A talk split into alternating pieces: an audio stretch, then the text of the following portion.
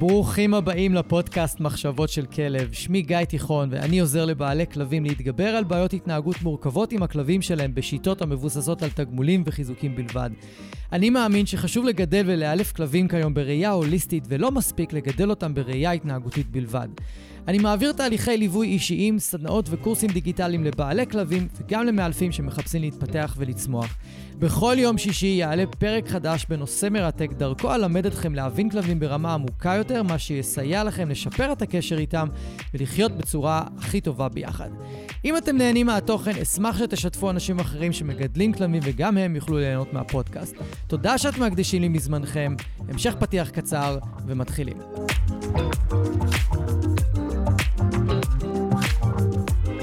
אהלן וברוכים הבאים לעוד פרק, איזה כיף שאתם איתי. היום הנושא שלנו, ככה, לא הכנתי אותו יותר מדי מראש, פשוט uh, שרבטתי כמה דברים פה על הדף, כי זה נושא שרץ לי בראש הרבה מאוד זמן, והייתי רוצה שנעבור עליו, הייתי רוצה לעזור לכם לבחור את המאלף שלכם בצורה הרבה יותר חכמה, ולא פשוט לבחור מישהו כי המליצו עליו וכי יש עליו אה, ביקורות, זה לא הדבר הכי חשוב בסופו של דבר. כן, בדרך כלל אם תקבלו המלצה חמה על המאלף ומישהו שבאמת, ממישהו שהוא פתר לו את הבעיה ועזר לו מאוד להתמודד או שדרג את איכות החיים שלו, אז אה, סביר להניח שזה יהיה מאלף שיוכל לעזור לכם. אבל יש כמה דברים שחשוב לדעת לפני שאתם בוחרים את המאלף, וגם בסוף הפרק, בחלק השני שלו, אני רוצה לתת לכם חמש שאלות שיעזרו לכם להבין האם המאלף הוא הנכון לכם, למרות ההמלצות, וגם איך לדעת את זה. כי כמו שאני הולך לבחור לעצמי אנשי מקצוע, אני רוצה לעזור לכם לבחור את האנשי מקצוע שלכם, במיוחד בתחום שלי, שהוא תחום פרוץ.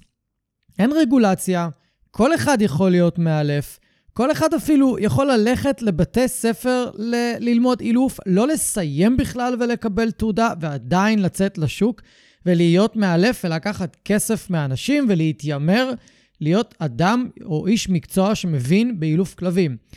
אולי זה אחת הבעיות הכי גדולות בתחום שלנו, אפילו בטוח, זה שפשוט אין פיקוח, אין רגולציה, אין הגדרות למי הוא מאלף, אין הגדרות למי יכול להיות מאלף.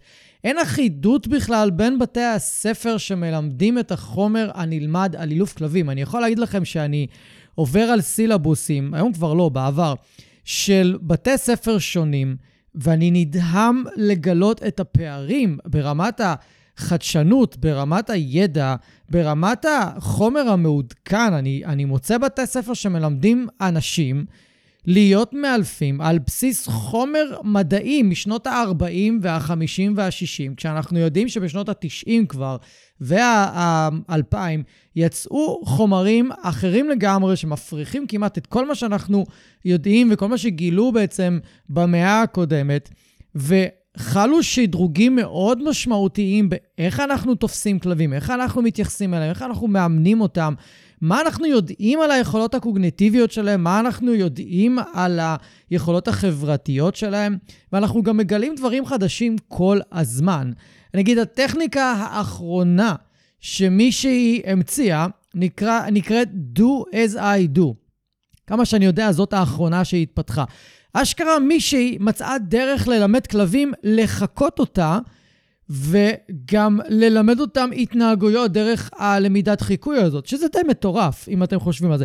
כן, יש המון תנאים מקדימים כדי שיהיה אפשר ללמד כלב לחקות אותנו וללמוד התנהגות דרך זה, אבל עדיין היא מצאה דרך. זאת אומרת שבעוד חמש שנים מישהו או מישהי ימצאו עוד דרך, ועוד עשר שנים ימצאו עוד דרך, ועוד דרך ועוד דרך.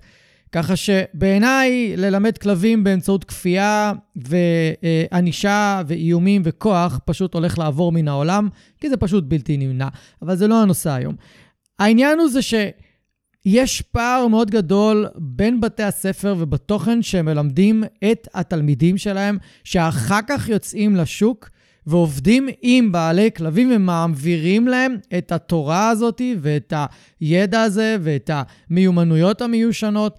ושוב, אין פיקוח, אף אחד לא בודק מה מעבירים, מאיזה שנה מלמדים את מה שמלמדים, ויכול להיות מאלף שיש לו בית ספר כבר 40 שנה, הוא לא התעדכן והוא לא שינה שום דבר כבר 40 שנה בטכניקות הלימוד שלו, שזה די אבסורד. זה כמו שתלכו לאוניברסיטה וילמדו אתכם שיווק של שנות ה-50 ולא שיווק של שנת 2022. זה מגוחך לגמרי, אתם הרי לא תלכו ללמוד שם ואתם לא תלכו לקבל משם ידע ו- ותוכן וכאלה. כן, יש דברים שאולי הם דומים בשיווק מ-70 שנה אחורה, אבל יש גם טונות של דברים שהם שונים לחלוטין. אז זה דבר ראשון, זאת אומרת שהתחום שלנו הוא פרוץ ואין עליו אה, פיקוח. מעבר לזה, המדינה עצמה לא שמה חוקים. דיברתי על זה בפרק עם סיון רובין נווה, על אה, מהו החוק בכלל לגבי כלבים, מה אומר החוק, מה... מה יש בכלל, האם יש בכלל חוק? והיא הסבירה בצורה מאוד פשוטה שאין חוק. אין חוק האם מותר להשתמש בחנקים, דוקרנים או חשמל, יש רק, אה, אפילו לא כתוב איך להסביר. כן, יש שמותר ללכת עם חנק ברחוב, אבל אין שום חוקים, קווים אדומים. הסברים על מהו אילוף לגיטימי או מהי התעללות אה, בשימוש בחנק, חשמל, דוקרנים וכלים אחרים שיש להם יכולת פוטנציאלית לעשות נזק, והיום יש לנו כבר מחקרים ועדויות שמראות שהאביזרים האלה יכולים לגרום נזק וגורמים נזק אפילו פיזי. מי שרוצה, אני אשלח לו אם אתם רוצים, יש לי מספיק חומרים כאלה. ואין על זה חוק.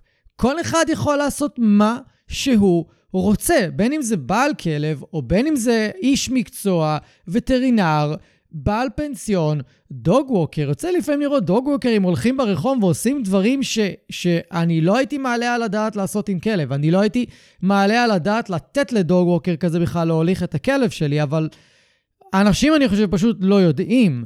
אלא אם כן הם חולקים את אותה אג'נדה, זה משהו אחר, אבל אני חושב שהרבה אנשים פשוט לא יודעים, הם פשוט מסתמכים על הבן אדם. עכשיו, איך אני יודע שהרבה אנשים לא יודעים מה קורה עם הדוג ווקר שלהם? כי תמיד כשאני שואל על בעלי כלבים שאני מלווה, מה הדוג ווקר שלהם עושה עם הכלב שלהם, אין להם מושג. כשאני שואל אותם, האם שאלתם אותו איך הכלב שלכם מתנהג בטיול? הם כמעט אף פעם לא שואלים.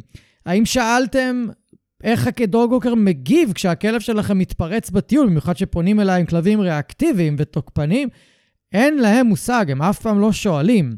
אני הבן אדם הראשון שמבקש מהם לשאול, ואז הם מגלים דברים שלפעמים מסבירים למה הכלב שלהם כזה ריאקטיבי או תוקפן, או למה, למה ההתנהגות שלו החמירה בזמן האחרון, כי הדוג ווקר עושה דברים שהם לא מסכימים איתם, הם לא ידעו שהם עושים. או שהם מגלים דברים שהם לא מסכימים איתם והדוג ווקר מוכן לשנות את ההתנהלות שלו, שזה סבבה לגמרי. אבל העניין הוא זה שאין חוקים. אז אם אין רגולציה ואין פיקוח ואין חוקים, זאת אומרת שאנחנו האחראים הבלעדיים על מי שנוגע בכלב שלנו, ואנחנו לא יכולים להתפשר במקום הזה. אני לא מתפשר. אני פוסל המון אנשי מקצוע רק בגלל הדבר הבא שאני אגיד לכם. זה כי האני מאמין שלי והאני מאמין שלהם בנוגע לגידול כלבים ואיך צריך להתייחס אליו, אליהם, שונה לחלוטין. אם האני מאמין שלי והאני מאמין של האיש מקצוע שאני פונה אליו הוא לא אותו דבר, אין לי מה לעבוד איתו. פשוט אין לי מה לעבוד איתו. לכן הפנסיון למשל שמארח את פפו ורוני הוא של הילד גילי ברנסטיין, שהיא גם מאלפת פורסרי וגם יש לה הכשרה בתחום, והעולם הערכים שלה תואם את עולם הערכים שלי, ובגלל זה גם הספרית של פפו ורוני היא ספרית התנהגותית, בוגרת קורס אילוף לגישת האילוף פורס פרי כמו שלי, יש לה את אותה עולם ערכים ואת אותה אני מאמין סביב גידול ואילוף והנדלינג של כלבים, אז הם עוברים תספורת אצלה. אם לא היינו חולקים את אותו עולם ערכים, הם לא, הן, שתיהן לא היו האנשי מקצוע שאני הייתי עובד איתם, אז קודם כל אתם צריכים לברר מה האני מאמין שלכם, ואז גם אה, להבין מה האני מאמין של האיש מקצוע שלכם. תכף נדבר על זה יותר בהרחבה. עכשיו גם, זה לא עניין של מה יותר טוב. האם הפוספר יותר טוב? האם אילוף מסור... מסורתי יותר טוב? האם ענישה יותר טוב? זה לא רלוונטי בכלל, זה הכל שאלה של במה אתם מאמינים. במה שאתם מאמינים זה יותר טוב. זה לא יעזור לכם ללכת ולקבל עזרה מקצועית בכל תחום בחיים, אגב, מאדם שאתם לא מאמינים בדרך שלו ולא מאמינים באני מאמין שלו. אלא אם כן אתם צריכים לעשות איזשהו שינוי מאוד גדול בחיים ואתם רוצים לנסות משהו חדש באופן מודע, אבל אם אתם לא פתוחים לנסות משהו חדש ולא חולקים את אותו אני מאמין, אז זה לא יעזור לכם. אז שתי הנקודות האחרונות שדיברת עליהן מובילות אותי בחלק האחרון, שבו אני רוצה לעזור לכם איך לבחור מאלף לכלב שלכם, או מאלפת כמובן.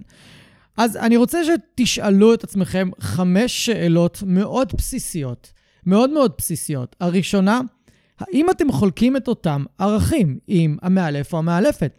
מהם הערכים לפיהם אתם מגדלים את הכלב שלכם? האם אלו ערכים של כבוד, הדדי, שיתוף פעולה, חמלה, אהבה, אה, חסד, שזה kindness בעצם, באנגלית לא מצאתי פירוש יותר טוב, או שאתם מגדלים לפי שליטה, דומיננטיות, היררכיה, כוחנות כלשהי. מה הערכים שלכם? אני לא שופט פה אף אחד, אני פשוט רוצה שתעשו ברור מעמיק עם עצמכם לפי מה אתם מגדלים את הכלב שלכם. ואם המאלף לא שותף לאותם ערכים, הוא לא יכול להיות המאלף שלכם, נקודה. כמו שאם אני הולך לעזור למישהו, אם הבעיה ההתנהגותית שלו שיש לו עם הכלב, אם הוא לא מאמין במה שאני מאמין, אני פשוט לא יכול לעזור לו. כי אנחנו כל הזמן נתנגש. ולא רק זה, ברגע שהעולם הערכים שלנו הוא לא זהה, אז אנחנו יכולים להתנגש סביב קווים אדומים, וזה מוביל לשאלה השנייה. האם יש לכם קווים אדומים בנוגע לאיך להת... איך, אה, יתייחסו לכלב שלכם, ומה מותר לעשות ומה אסור לעשות?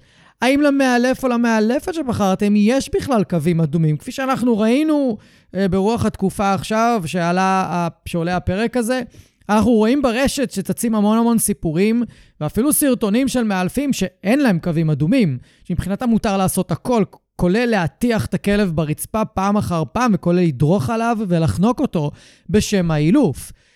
ואתם יכולים למצוא את עצמכם בוחרים באיש מקצוע כזה, ופתאום באמצע שיעור הוא מחליט שזה מה שעושים, כי אין לו קווים אדומים, אבל לכם יש קווים אדומים, אבל הרבה פעמים בגלל שזה באמצע שיעור ושילמתם כבר כסף, ועומד מולכם איש מקצוע שאומר לכם שזה בסדר, אז אתם עלולים למצוא את עצמכם לא עוצרים אותו.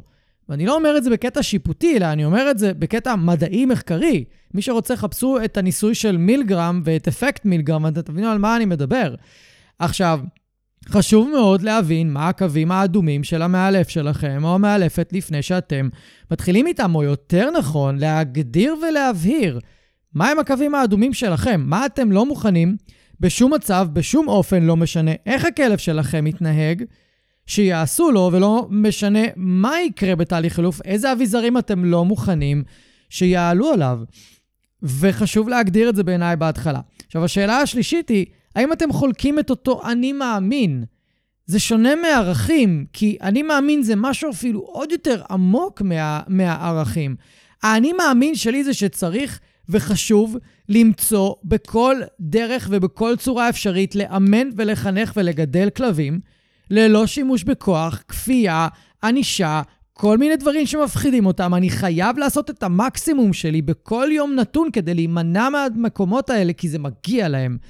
כי זו זכות שלהם, שיתייחסו אליהם בכבוד, כמו שאנחנו רוצים.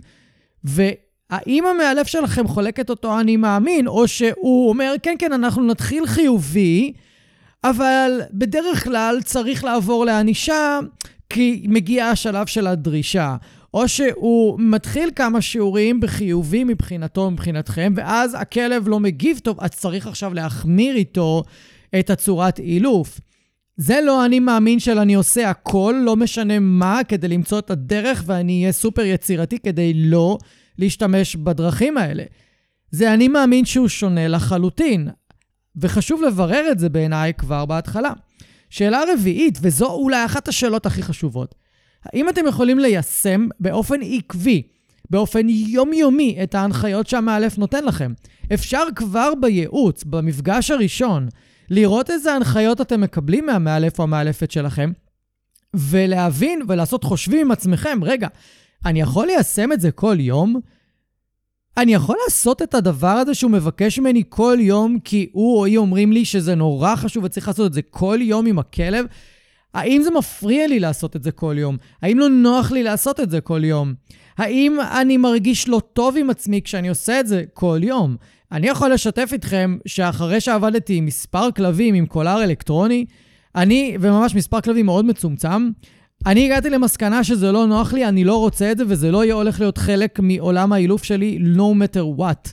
לא משנה, אני לא יכול לעבוד עם הדבר הזה, אני לא רוצה לעבור עם הדבר הזה, ואחר כך זה גם יתפתח לחנק ודוקרנים כמובן, ואחר כך זה יתפתח להלטי, ולפעמים אנחנו צריכים לעבור דרך כדי לגבש את הדעה שלנו, וזה בסדר גמור אם אתם מגבשים את הדעה תוך כדי, אבל עדיין, גם אם התחלתם ואתם חושבים שאתם, או מרגישים שאתם מסוגלים ליישם את מה שאומרים לכם, ואז תוך כדי התהליך אתם מגלים שאתם לא יכולים, זה גם בסדר. אז צריך עוד פעם לעשות שיחה ולהגיד, אוקיי, זה אני לא יכול לעשות, אני צריך או אני צריכה דרך אחרת.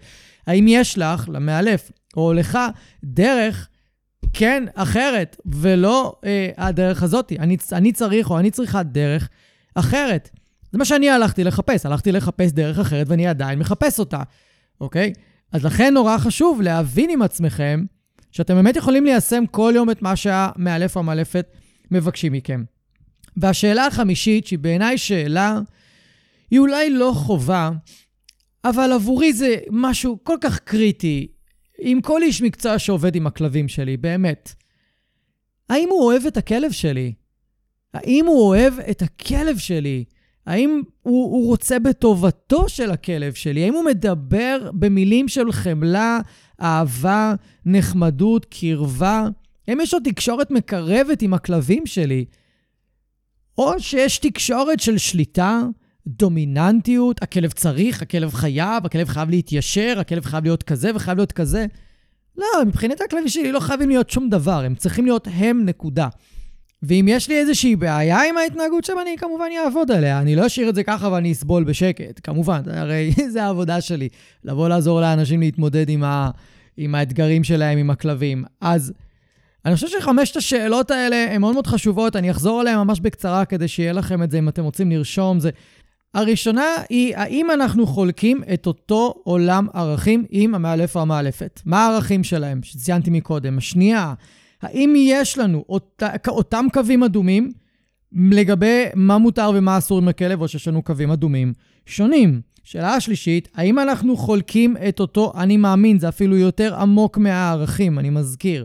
שאלה רביעית, האם אנחנו יכולים ליישם בעקביות באופן יומיומי את ההנחיות ואת מה שאומרים לנו לעשות? והשאלה החמישית היא, האם באמת אכפת למאלף או המאלפת מהכלב, שהאם הוא באמת אוהב אותו ורוצה בטובתו או לא? ואני בטוח שאתם תוכלו לדעת לענות על זה כשתיפגשו עם המאלף או המאלפת פעם, פעמיים, שלוש, אתם תוכלו לענות על זה.